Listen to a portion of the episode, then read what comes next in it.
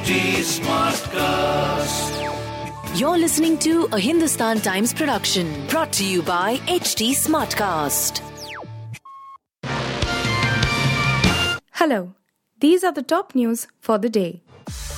A joint meeting of opposition leaders in Parliament Monday morning had two surprise attendees in Trinamool Congress leaders Prasoon Banerjee and Jawhar Sircar.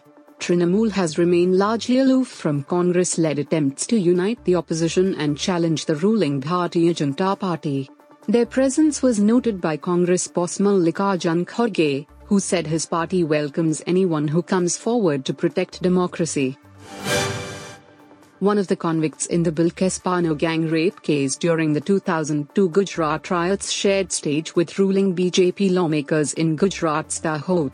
The photos showing one of the convicts with BJP leaders surfaced ahead of the Supreme Court's hearing of petitions against the grant of remission to them.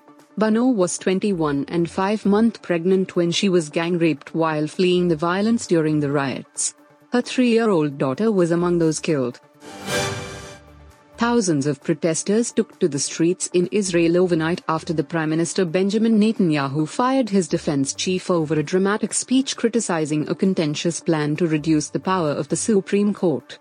Police scuffled with protesters outside Netanyahu's residence in Jerusalem while others gathered near the defense ministry in Tel Aviv in support of ousted Minister Yoav Gallant. They spilled out into the road waving Israeli flags and blocking traffic. The International Cricket Council changed the rating of the Indore pitch which was earlier rated poor after the third test of Border Gavaskar Trophy ended within three days. Following an appeal from the BCCI the rating has been changed to below average. There was an avalanche of criticism after 31 wickets fell inside two days of the test match, with the spinners picking 26 of them. ICC appeal panel opined that there was not enough excessive variable bounce to warrant the poor rating. Ravi Kishan has revealed he once faced casting couch but managed to escape. The actor politician was offered to have a coffee at night by a woman who is a big shot now. He is currently a member of parliament from Gorakhpur and is regularly seen in Hindi, Bhojpuri, Telugu and Kannada films. You were listening to the HT Daily News Wrap, a beta production brought to you by HT Smartcast.